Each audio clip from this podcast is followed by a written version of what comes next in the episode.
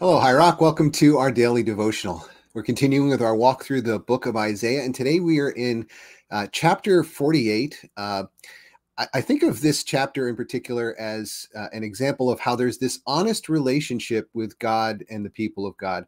We see a lot of the honesty in the Psalms from the people expressing their true feelings, and I feel like the prophets are God's side of that honest conversation, and we're going to see some of that Uh, today, some of the, the pain of uh, God's side of that relationship. So we're in Isaiah forty-eight, verses one through five and seventeen through twenty-two, where we read this. Listen to me, O family of Jacob, you who are called by the name of Israel and born into the family of Judah. Listen, who you who take oaths in the name of the Lord and call on the God of Israel. You don't keep your promises. Even though you call yourself the holy city and talk about depending on the God of Israel, whose name is the Lord of heaven's armies. Long ago, I told you what was going to happen. Then suddenly I took action and all my predictions came true. For I know how stubborn and obstinate you are. Your necks are as unbending as iron. Your heads are as hard as bronze. That is why I told you what would happen. I told you beforehand what I was going to do. Then you could never say, my idols did it. My wooden image and metal god commanded it to happen. This is what the Lord says, your Redeemer, the Holy One of Israel. I am the Lord your God, who teaches you what is good for you and leads you along the paths you, you should follow. Oh, that you had listened to my commands. Then you would have had peace flowing like a gentle river and righteousness rolling over you like waves in the sea. Your descendants would have been like the sands along the seashore, too many to count. There would have been no need for your destruction or the cutting off your family name.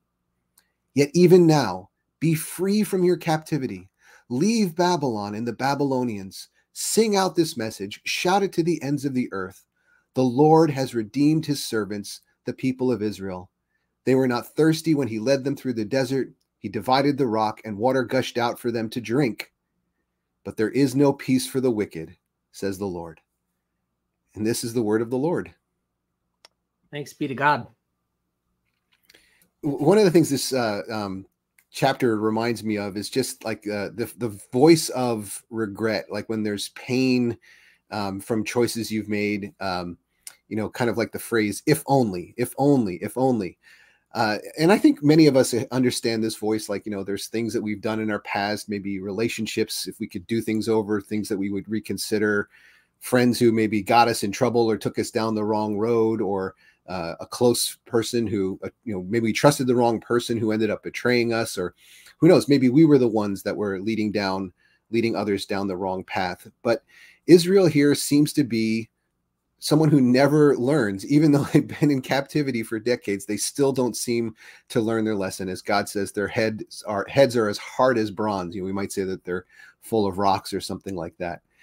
And you know, it reminds me of a, a saying. I don't know where I learned it. I think it was in school at some point, but it's always stuck with me. This saying that the fool never learns, the smart learn from their mistakes, but the wise learn from the mistakes of others. And I remember hearing that and thinking, oh, I want to be wise. I don't want to be a fool. I don't want to just be smart. I want to be wise. I want to learn from the mistakes of others. And, and that's the opportunity that we have here. It's like, um, when Paul writes in uh, First Corinthians uh, uh, ten, where he says, these things hap- happened as examples for us. They were written down to warn us uh, who live at the end of the age. This idea that we we can benefit from the mistakes of others, and we can see Israel's mistakes, you know, uh, clearly here uh, in this in this uh, chapter. Um, you know, I, I've seen it written that through the seventy years of captivity, Israel finally learned the lesson of uh, of ritual faithfulness, that they finally abandoned all their multiple gods, that they, they finally did away with their idols. When they came back to the promised land, they were finally free of that sin that had beset them since the beginning. Um, I've seen that written, but archaeological evidence seems to indicate that that wasn't quite true, that even some temple artifacts that had been recovered Uh, had pagan imagery on them, pagan symbols on them. So it seems like this really was a sin that uh, none of us ever fully uh, recover from. Um, you know, in a previous Devo, I said that uh, I said that uh, one of the downsides of, of um, idolatry is that, you know, and of being unfaithful is that we don't get to uh, testify about the faithfulness of God. And, but there's another way in which, in some ways, our unfaithfulness even uh, can magnify the faithfulness of God, as Israel's does, Israel's unfaithfulness does here, because God's faithfulness is even more evident in the fact that God will not abandon Israel despite their repeated abandonment of, of God. But I, I love this uh, verse at the end of uh, chapter forty-eight. There's no peace for the wicked, or as it's sometimes uh, said in uh, uh, modern culture, uh, there ain't no rest for the wicked. There's a, a great song. Um, I, I'm not going to sing it or anything, uh, but there's there's there's this idea that um, there's this invitation to rest and peace. This idea that, you know, God gives sleep to those he loves. You know, Psalm one twenty-seven. That we can find so much of the rest that we truly want if we would just stop fighting with God and, and be faithful. As God says here, he lays out the paths for us. Oh, that we would obey his commands and, and find the peace that we really look for, you know, to have that experience that when, when we lay our head down to rest, that we can, you know, sleep deeply and feel that sense of peace, that whatever else is going on, we're going to be okay because uh, we are right with God. Mostly because, um, almost entirely because God has made us right with him. But in the end, uh, it's it's good to not have a divided heart, to constantly have a divided life. I think, you know, uh, I love the word integrity. I think that's a, a, a popular word, and, and it's it's something that people strive for. But the, the root of the word inte- uh, integrity is integer, you know, to, to be one, to be whole, like integers are whole numbers. And for our lives to have wholeness, you know, to follow God wholeheartedly rather than uh, seeking our own ways and, and, you know, like the Israelites keeping idols on the side, you know, uh, something like that. So there really is this invitation that God is giving in the midst of this honest uh, complaint. There is this invitation um, to finally abandon these ways, to finally be the wise person who learns from the mistake of the mistakes of others rather than being the fool or the wicked person who, who never truly learns. Dave, I'm wondering what you see in today's passage.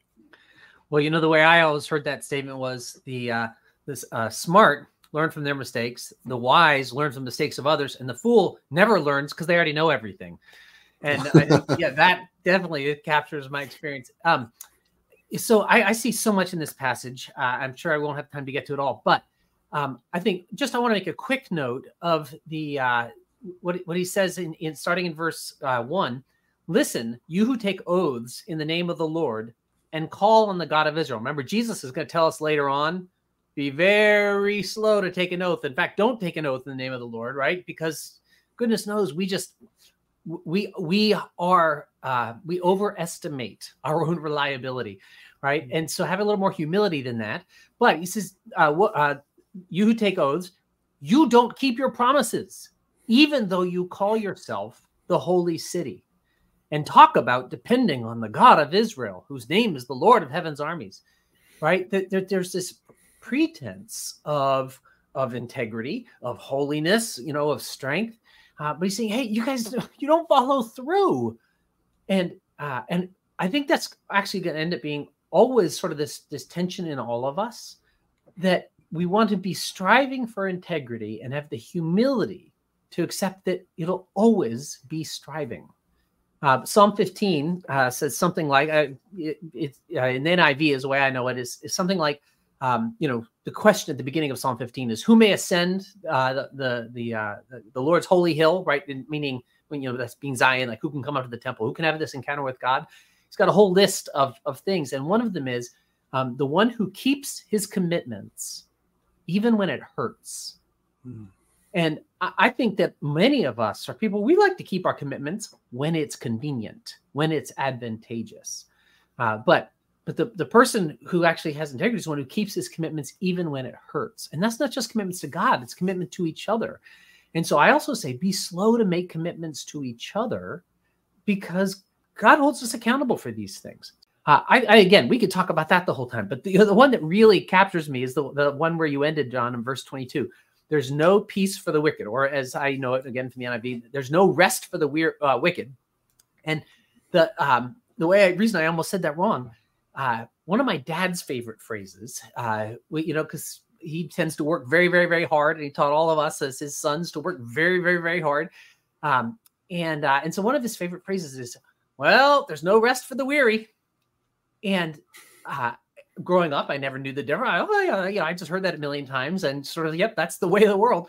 Um, but, uh, but I, then I realized, oh, he'd been misquoting that all the time as I, you know, once I became a Christian and would read through the, the scriptures, and I realized, oh no, no, there's, there's no rest for the wicked. And there was something, I don't know, laudable about being, you know, weary, right? And still working hard. We don't have to rest. Uh, but I realized, oh, this is actually a rebuke. And and now, as I still occasionally will hear it from him, much less often, uh, I, I always remember, okay, I, that's actually a rebuke. I need to hear that. And here's the thing. In fact, this is what I'm really thinking about a lot, literally this week. This is kind of what's been God's been talking to me about in my own quiet times.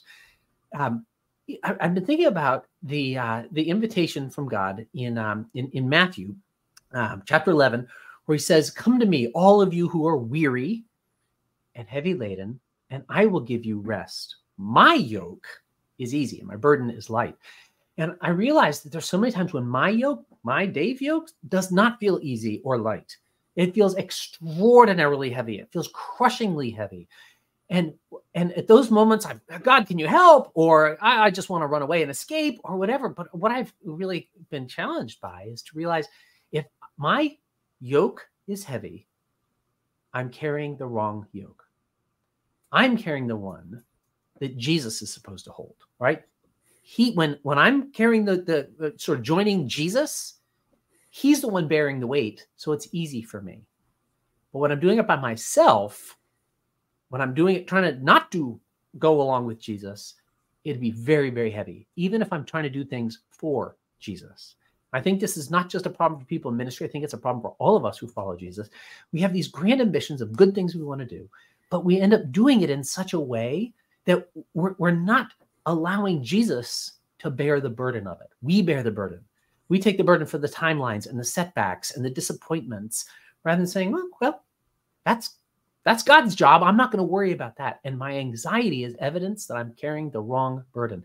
And in fact, I think I've been carrying the wrong burden in, in a couple of cases recently.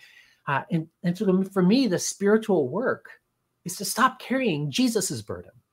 Because if if I'm carrying my burden, then there is peace, right? And it's my sin that, it, which is separating me from Jesus. It's my sin that is actually undermining my peace.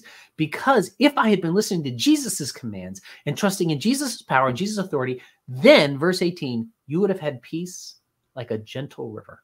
We're doing it right when we can sleep peacefully. That's the sign that we are doing our part and we're aligned with Jesus who's doing his part. I think oftentimes when we overwork, it's it's out of anxiety. We get back to that same thing about, you know, do not be afraid, right? We can trust in God, so we don't have to take on more than is actually our burden. Um, and so that that do not be afraid is for our own good. It's not just so God can get us to step into dangerous places, but it's so that we can let go of things that we're holding on to because of anxiety and worry. Amen to that. Well, John, can I close us in prayer for today? That'd be great.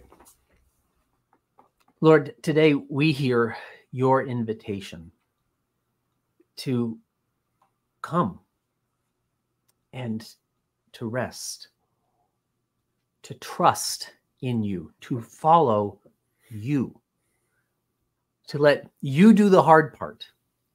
And we follow along faithfully, doing all of our part, but no more. God, I pray that you would give us the grace, the wisdom, the humility to just be human. God, forgive us for the hubris when we try to do it ourselves. God, we praise you that you not only offer power, but you offer grace. So God, we, we lean into both of those today. In your precious name, amen. Amen. Well, thank you everyone for joining us. And I hope you really can join us tomorrow, because in contrast to this picture of half-hearted faithfulness, we're going to see God's response of full-hearted faithfulness in God's servant, the Messiah. So join us again tomorrow. Go in peace.